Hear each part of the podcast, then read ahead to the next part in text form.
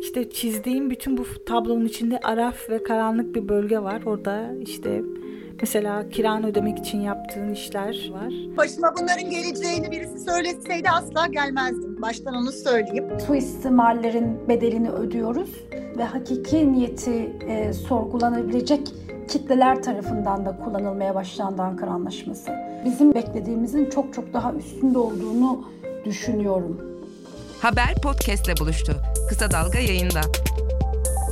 Bizi Kısa Dalga Net ve podcast platformlarından dinleyebilirsiniz. Türkiye'deki politik iklimin ekonomik koşulların ağırlığı, özgürlük ve demokrasi gibi kavramların içinin boşaltılması, gelecek kaygısı taşıyan büyük bir kesimi alternatif yaşam arayışına zorluyor. Özellikle eğitimli orta sınıf diye tanımlanan beyaz yakalılar, kendi konfor alanından, kariyerinden, sosyal statülerinden vazgeçip başka bir dünya ülkesinin göçmeni olmayı tercih ediyor. Her şeye sil baştan başlayıp sancılı bir göçmenlik sürecini de göze alarak. İngiltere son 10 yıldır umut kapısı haline gelen ülkeler sıralamasının başında yer alıyor. Nedeni ise Türkiye Cumhuriyeti vatandaşlarına Birleşik Krallık'ta iş kurma ve oturum izni veren Ankara Anlaşması. Bu vizeyi cazip kılan nedenlerin başında hızlı sonuçlanması, büyük bir sermaye gerektirmemesi, başvuran kişiye eşi ve çocuklarıyla göç etme imkanı sağlaması. Hele şu sıralar bu vizeye başvurular rekor rakamlara ulaştı. Çünkü Ankara Anlaşması vizesi artık miadını dolduruyor. Yararlanmak isteyenler için son başvuru tarihi 31 Aralık. Nedeni ise 1 Ocak 2021'den itibaren İngiltere'nin Avrupa Birliği üyeliğinden ayrılma sürecini tamamlayacak olması. Türkiye'nin 1963'te Avrupa Ekonomik Topluluğu ile imzaladığı iş insanlarının İngiltere'de şirket kurmasına izin veren bu anlaşmada Brexit ile beraber yürürlükten kalkıyor. Ankara Anlaşması ile ilgili hizmet veren danışmanlık şirketleri iş planlarını yetiştirebilmek, gerekli belgeleri hazırlamak için şu sıralar fazla mesai yapıyor. Hatta çoğu yoğunluk nedeniyle yeni dosya dahi kabul edemiyor. Verilere göre 2020'nin ilk 9 ayında yapılan başvuru sayısı 10 bini geçti. Ancak bununla beraber ret oranları da yükseldi. İngiltere'nin yoğunluk nedeniyle dosyaları Abu Dhabi ve Türkmenistan gibi farklı bölgelerdeki elçiliklere göndermesi, oradaki çalışanların dosyalara yabancı olması bu retlerin nedeni olarak gösteriliyor. Ola ki 31 Aralık'tan önce yaptığınız başvuru reddedildi. Bu durumda itiraz yolu açık olup tekrar bir başvuru yapabilecek misiniz? Ya da red gerekçelerini ortadan kaldırıp dosyanıza yeni bir belge eklemeniz mümkün mü?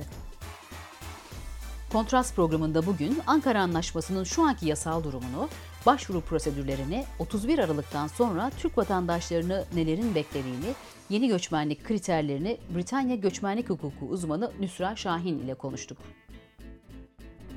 Ayrıca Ankara Anlaşması ile İngiltere'ye göç eden iki de konuğumuz olacak. Sihirli Annem dizisiyle tanıdığımız oyuncu İnci Türkay da 4 yıl önce göç etti. Biri bana bunları yaşayacağımı söylese asla gelmezdim diyen sanatçı, göçmen olmanın zorluklarını, Londra'daki hayatını anlattı ve gelmek isteyenlere önemli tavsiyelerde bulundu.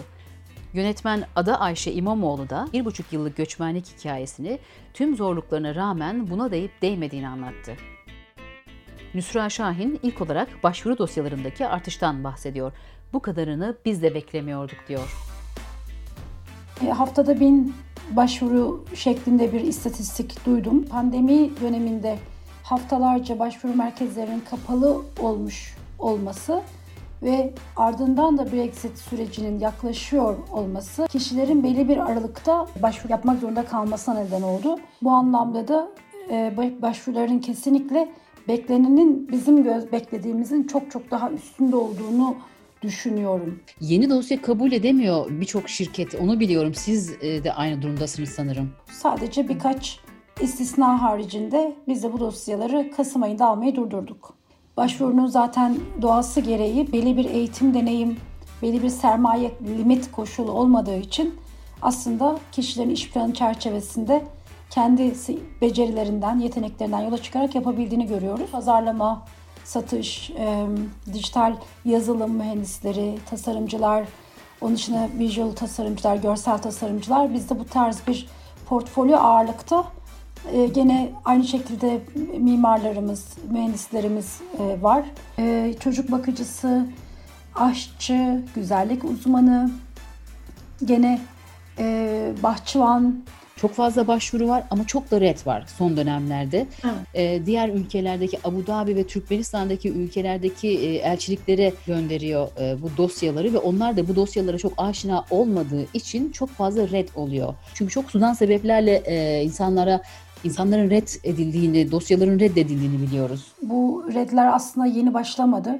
Pandemi arkasından bir şeylerin daha farklı incelendiğini gözlemledik. Belki direkt pandemi nedeniyle bir kısıtlama, kota kısıtlamasına gittiler demek istemiyorum ama dönem itibariyle sanıyorum bu e, gönderdikleri birimlerde değişiklikler ya da çalışan ekiplerde değişiklikler olduğunu düşündüm.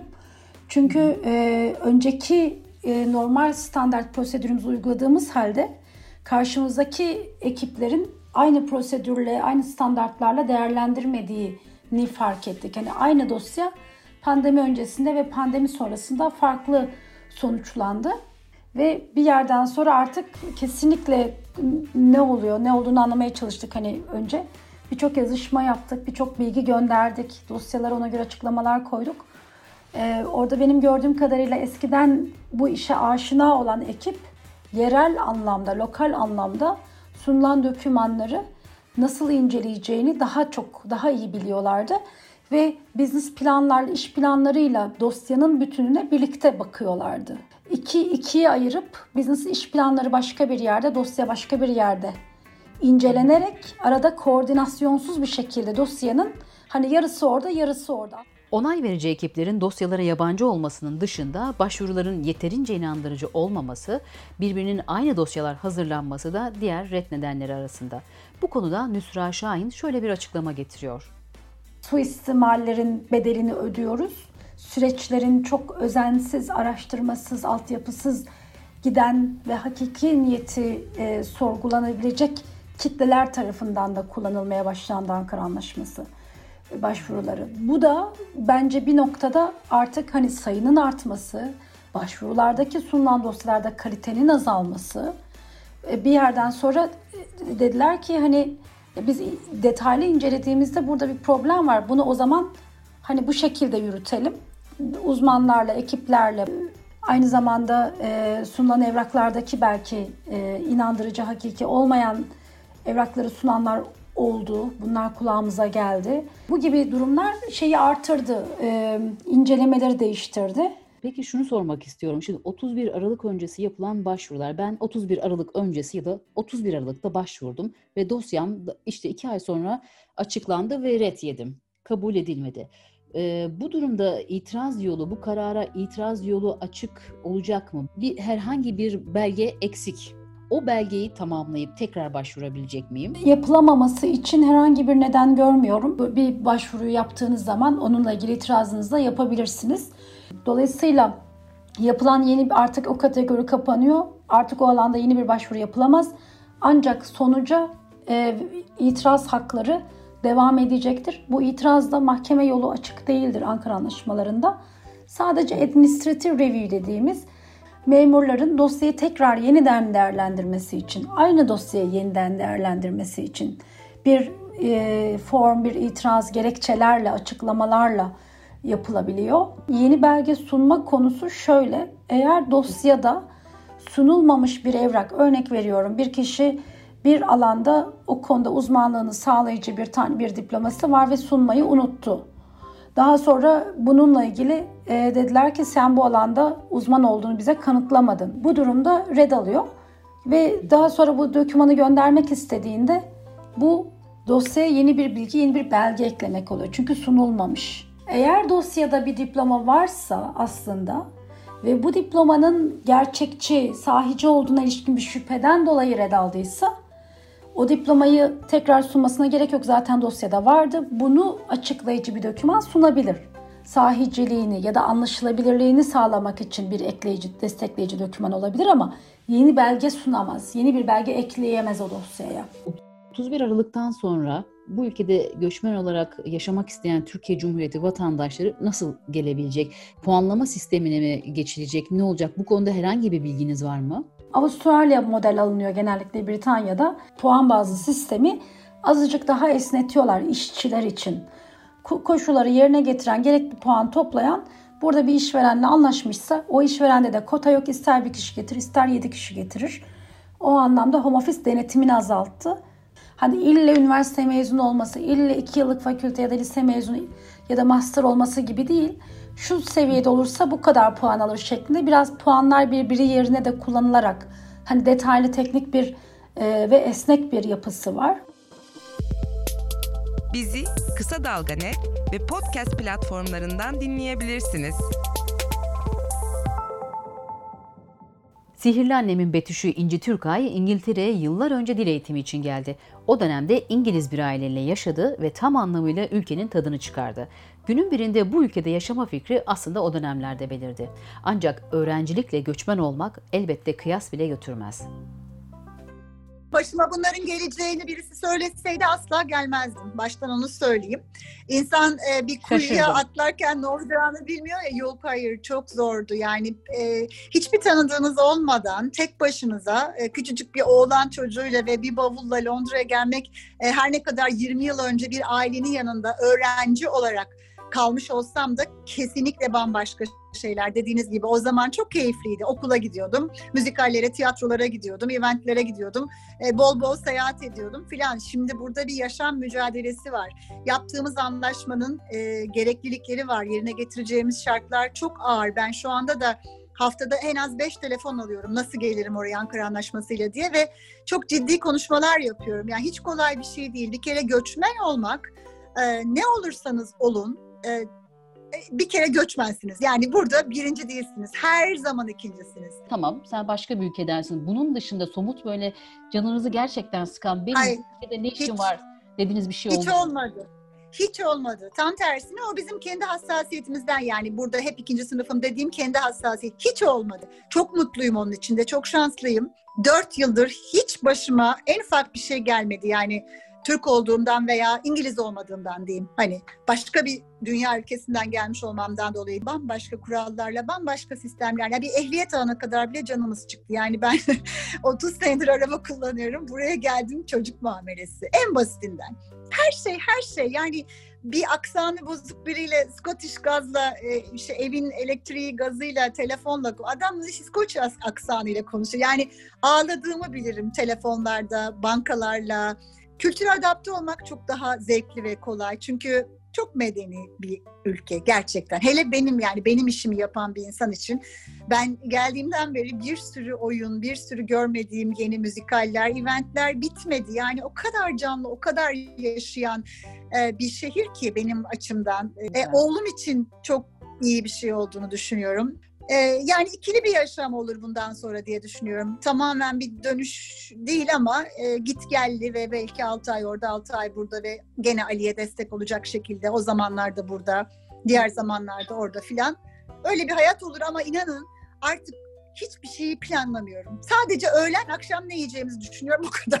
Yani yarını bile düşünmüyorum. Peki şey soracağım. Bu Ankara Anlaşması 31 Aralık'ta bitiyor ve e, Evet. şimdi danışmanlarla konuşunca da inanılmaz başvuru olmuş. Zirve yapmış. Çok. Dediniz ya ben hani Evet. e, sizi de arayanlar oluyor. Ne öneriyorsunuz Çok. onlara? E, az önce de bahsettiniz zorluklarından falan ama neyi göz alarak gelmeliler ya da e, hani bunu göze almaya değer mi? Belli bir birikimle geliyorsunuz buraya ama tabii ki dövizin e, bu kadar yükseleceğini kimse tahmin edemezdi. Eğer ben burada e, kurduğum okullar e, kapı kapı gezip e, Drama Kulübü, kulübü tanıtıp e, bir sürü şube açıp e, 48 yaşından sonra e, küçük çocuklarla yerlerde uzanıp tavşancılık, tilkicilik oynayarak e, drama yapmaya başladım. Gerçekten tek öğrenciyle başladım. Hani çok çalıştım, çok azmettim ve e, sonra şubelerim oldu, büyüdük. E, çok mutluyum geldiğim yerden. İngiliz Drama Club bayağı bilinir bir e, kurum haline geldi. Ya şu dönemde bence olmaz. Yani bu Covid öncesi herkese ben de teşvik ediyordum. Yani istikrarlı olup çok çalışmayı göze alarak gerçekten hani burada biliyorsunuz yaşam şartlarımızın yani en basitinden her işinizi kendiniz yapmak zorundasınız. Yani ben kulaklıklarla tuvaletleri ovarken başkonsolosumuzla e, 23 Nisan'ın projesini konuştuğumu bilirim. Çünkü vakit yok. Yani her şeyinizi kendiniz yapıyorsunuz. Arabamızı da kendimiz yıkıyoruz, evimizi de kendimiz temizliyoruz, saçımızı da kendimiz yani her şey, her şey çok çok zor. Çocuk, alışveriş, ev, çevir, çalış falan yani bitmeyen bir temposu var bu. Ama ne kadar şanslıymışım ki ben geldiğimden beri ben burada kendimi ve çocuğumu geçindirecek parayı kazandım. Yani zaten Türkiye'den destekli olmaz bu iş siz de biliyorsunuz. Yani sterlinin bu yükselişiyle Türkiye'den gelecek herhangi bir kira geliri vesaire İmkansız. hepsi çerçöp oldu bitti. İmkansız. Dolayısıyla yani gelecek insanların iş yapma şansı yok ki şu anda Covid'den dolayı. Ne yapacaklar? Ya ben ben yapamıyorum. Bu kadar hazır potansiyelim ve 4 yıldır e, inşa ettiğim bir temelim var. Yapamıyorum. Çünkü yok yani işte yasak her şey. Yani yeni geleceklere şunu söylüyorum. Yani gerçekten çok ciddi bir finans desteğiniz olması lazım.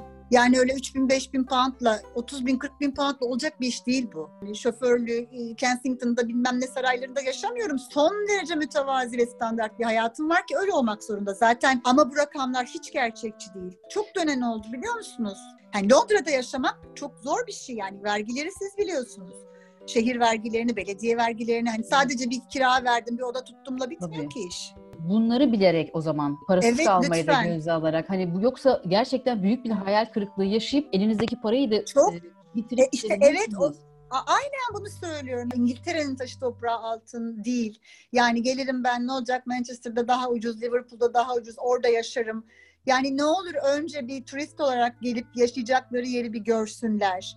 Ee, okullar evet eğitim bedava ama okullar yaşadığın yere göre çocukları alıyorlar ve o iyi okulların olduğu bölgelerde kiralar her zaman yüksek. Yani siz kanmayın e, kira şu kadarmış orada değil. O, o dağın başında o kadar ama sen çocuğun için geliyorsun ve çocuğunu iyi bir okula sokmak istiyorsan o okulun bölgesinde ev tutman gerekiyor. Orada rakamlar devreye giriyor. Okullar zaten dolu, çok fazla göç olduğu için. Yani gelince böyle parmak şıklatınca her şey rayında gitmiyor. Ee, çok iyi araştırmalarını istiyorum. Yani suç bölgelerini, nerede düşük suç oranları, çok kozmopolit bir yer burası İngiltere. Karma karışık bir yer. Kuzeye gittiğim zaman başka bir ülkeye gelmiş gibi oluyorum. Yani buradan iki saat seyahat ederek ben gittim geldim. Hackney'e, Haringey'e, daha da ileri bölgelere, Edmonton'a. Ee, çok başka kar- karışık bir toplum. Yani çok fazla faktör var. Ama tabii ki varsa sizi idare edecek iki senelik birikiminiz buyurun gelin. Güçlüklerle, mücadeleyle geçen 4 yıllık bir süreç onunkisi. Peki bu ülkede yaşamanın artıları, kattıkları ne oldu hayatına? Özüme döndüm, sadeleştim, insan olduğumu hissettim diyor İnci Türkay. Yani özüne dönmeyi, benliğimi bir kere daha tanımayı, kendimle bir yolculuğa çıkıp kendimi çok daha iyi tanımamı sağladı bana burası. Sakın aramayın o eski hayatınızı, o ben durumlarını, işte kolay bazı şey. Burada çok büyük bir mücadele var. Siz de biliyorsunuz. Her sabah bir mücadeleye uyanıyoruz. Her gün bir gelen biriyle bir şeyle uğraşarak, bir şeyler yeniden yaratmaya çalışarak e, öyle kalkıyoruz yani öyle bir mücadeleyle. Ha, onun dışında çok güzel bir medeni hayat sürüyoruz. Benden önce düşünüyor, hemşire evime geliyor, öbürü bugün mesaj geliyor, covid aşın şey e, grip aşın bedava oldun mu diyor. E, hastaneden bana mesaj geliyor. İşte ne bileyim her şeyim ayağıma geliyor. Devlet her şeyi benden önce düşünüyor, yardım ediyor. Yani acayip e, zengin bir ülke sonuçta medeni e, sınırlarda biz bunlara alışık değiliz. Yani Covid döneminde araba sigorta şirketin beni arayıp arabayı kullanmadığınızı düşünüyoruz ve e, şey sigortanızın şu kadarını size iade ettik hesabı. Dalga geçiyorlar herhalde dedim ben. Yok canım falan dedim. Yani belediye bana diyor ki sen yalnız bir annesin, e, çocuğunla oturuyorsun, senin tam vergi ödememen lazım. İndirimin var single mom olarak. Lütfen e, bunu diyor, düşün diyor bana, bana diyor. Ne evrak istersiniz diyorum, ne münasebet sözünüz sözdür diyor. Yani ne kattı, ne oldu Londra'da, İngiltere'de, ne oldu? İnsan olduğumu anladım. Kimse beni kandırmaya çalışmıyor, kimse beni dolandırmıyor, kimse e, bana yanlış bir şey önermiyor. Bunları 4 yıl sonunda söylüyorsunuz bir de. Tabii ama nasıl bir dört yıl siz gelin onu bana sorun. Ve hala bitmiş değil ha mücadelemiz. Şu anda e, kıvranıyorum, çırpınıyorum yani tekrar sınıflarımı açabileceğim günü bekliyorum. O zamana kadar işte online olarak ne yapabilirimin derdindeyim. E, küçük küçük çalışmalar yapıyorum. Başka yerlerden bir takım gelirler sağlıyorum kendime. Gene mücadelem devam ediyor. Çünkü mecburum. Evet. Yani zor. Gelişti mi aidiyet duygusu? Ben artık hiçbir yere ait olmadığımı hissediyorum. Ben dünya vatandaşıyım. Aidiyet duygumu tamamen kaybettim. Hani yarın iki bavulla Yeni Zelanda'ya gidip orada da yaşayabilirim. Öbür gün de oradan kalkıp e, bilmiyorum Antarktika'ya gidebilirim. Çok dünya insanı oluyorsunuz burada. Yani o en büyük hediyelerinden biri Evet. bence. Çok bağlıydık bazı şeylere. Çok e, aidiyet duygusu, çok böyle şey yapışma bazı şeylere vardı bizde. Bana öğrettiği şeylerden en önemlisi de budur. Hiçbir şeye yani ne bir eşya ne bir kıyafet. iki bavulumuz var oğlumla. Şu anda iki bavulla çıkıp dünyanın herhangi bir ülkesinde yaşayabilme e, cesaretim var artık. Hı hı. Kuş gibi hafifsiniz artık. Aynen. Ne güzel. bunu Evet, çok işim var burada zaten. güzel. Evet, yoğunsunuz. Hayata kulak ver. Kulağını sokağa aç. Haberi duy. Haber podcastle buluştu. Kısa Dalga Podcast. Daha önce radyo programları yapan yönetmen Ada Ayşe İmamoğlu ise Türkiye'den göç etme nedenini artık nefes alamıyordum ve çok yorulmuştum diye anlatmaya başlıyor ve neden İngiltere'yi seçtiğini. değişen gündemden hatta her saat değişen gündemden e, nefes alamamaya başlamıştık. Nereye gittiği belli olmayan uçuruma doğru ilerleyen bir ülke halini almıştı ve insan kendini bir şekilde yokuş aşağı yuvarlanıyor hissediyordu. Ne yaparsa yapsın. E, nefes almaya çok ihtiyacımız vardı. Biraz umuda ihtiyacımız vardı. E, yaşamın içinde, yaşamın akışında devam edebilmek. Ee, Türkiye'de devam edebilmek çok zor. Kendimize sürekli bunu söylüyorduk. Eve geldiğimizde yoruluyorduk. Dışarı çıkmaya çalıştığımızda yoruluyorduk. Çok basit bir akşam dışarı çıkmak için organizasyon yapmak, işte şuradan taksiye binmek, buradan bunu yapmak. Bir dakika taksiyi mutlaka duraktan binmeliyiz yoksa böyle ol- olur demeler. Gerçekten her hepsi çok büyük bir e, sorun haline gelmişti. E, evde dursanız evde mahallenizde başka sorunlar yaşıyorsunuz. Dışarı çıksanız e, dışarıda çok daha büyük riskler taşıyorsunuz. Artık e, çok temel, çok insani şeyleri yapmak istememiz bile sorun olmuştu. E, O yüzden biz de böyle bir e, nefes almak için farklı bir yeri denemeye karar verdik. E, İngiltere en azından arkadaşlarımızdan, en azından tanıdığımız insanlardan biraz bildiğimiz, öğrendiğimiz bir yerdi. Biz de gezmeye geldik ki görüp ne hissedeceğimize karar vermek istedik. Böylelikle İngiltere'ye gelip bir baktık. Ee, Hem nasıl hissedeceğimize hem de burada neler yapabileceğimize. Londra gibi kozmopolit bir şehirde yaşamanın büyülü tarafları olduğu kadar dezavantajları da yok değil. Bizzat deneyimlediği olaylardan da örnekler vererek yeni kültürler tanımak, hikayeler biriktirmek çok heyecan verici ama aman hırsızlığa dikkat diyor. Dünyanın böyle kalbi gibi e, bir yer aslında. Yürürken yollarda değişik lisanlar duyuyoruz ve hepsi bizim için çok keşfedilmeye açık bir macera oluyor aslında. Farklı farklı kültürler, müzikler, farklı farklı yemekler. Bir sokaktan diğer sokağa geçtiğimiz zaman değişen suretler, değişen kültürler hepsi Londra için çok enfes bir tablo gibi. Dezavantajları e, Londra'da şu, e, hırsızlık olayı çok fazla yaşanıyor ve hırsızlıkla ilgili herhangi bir şey yapılmıyor. O yüzden e, şu anda buraya gelmek yani İngiltere'ye gelmek için halihazırda hazırlanan herkese söyleyebileceğim tek şey e, son dönemde artık belki de benim başıma iki kere geldiği için hırsızlık olayına çok dikkat etmeniz. E, çok bilindik caddelerde de bisikletli ve motosikletli insanlar gelip yanınızdan e, bisik- elinizden telefon alıp kaçabiliyorlar. Kapkaça uğruyorsunuz. Bir ülkenin göçmeni olarak yaşamak, sosyal statüsünü, dostlarını, ailesini geride bırakmak nasıl etkiledi adayı? Peki ya özlem duygusuyla nasıl başa çıkabiliyor? Göçmen olmak e, başlı başına bir durum, bir hal.